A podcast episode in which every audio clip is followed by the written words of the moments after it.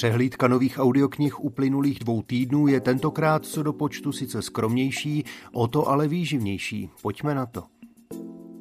Čím to, že je Leonard Cohen už téměř 60 let uznávaný a obdivovaný? Čím to, že když vejde na pódium, nabitý sál stichne a všichni čekají se zatajeným dechem? I na tyto otázky hledá odpověď kniha Leonard Cohen Život, hudba a vykoupení. Čte jí Zbyšek Horák, vydává Vyšehrad. I dokončení příběhu drsného spasitele Miroslava Žambocha je typické rychle se odvíjejícím dějem nadupaným akčními scénami od soubojů muže proti muži až po grandiozní bitvy vedené těžkotonážní magií. Čte Zdeněk Velen, vydává Volker a Wolf. Po velké válce je svět rozdělen na dvě části. Jedna je obyvatelná a druhá je zamořená jedovatými plyny.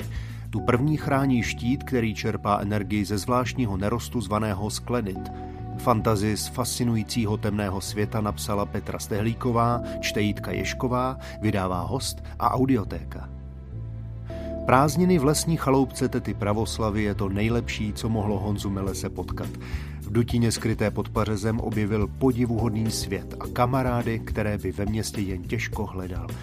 Černobílé prázdniny české autorky Lucie Šavlíkové čte Ondřej Rychlý, vydávají Tympanum a Portál. Je hurvínek op? ptá se Mánička s panem Spejblem.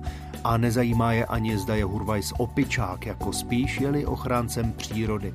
Nahrávka z roku 1990 nyní vychází v nekrácené podobě poprvé digitálně u Suprafonu. Účinkují Helena Štáchová a Miloš Kiršner.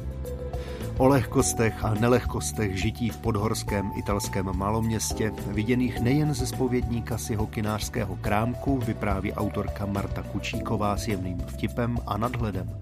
Audioknihu Italské dvojhubky vydává Mladá fronta, čte Lucie Juřičková.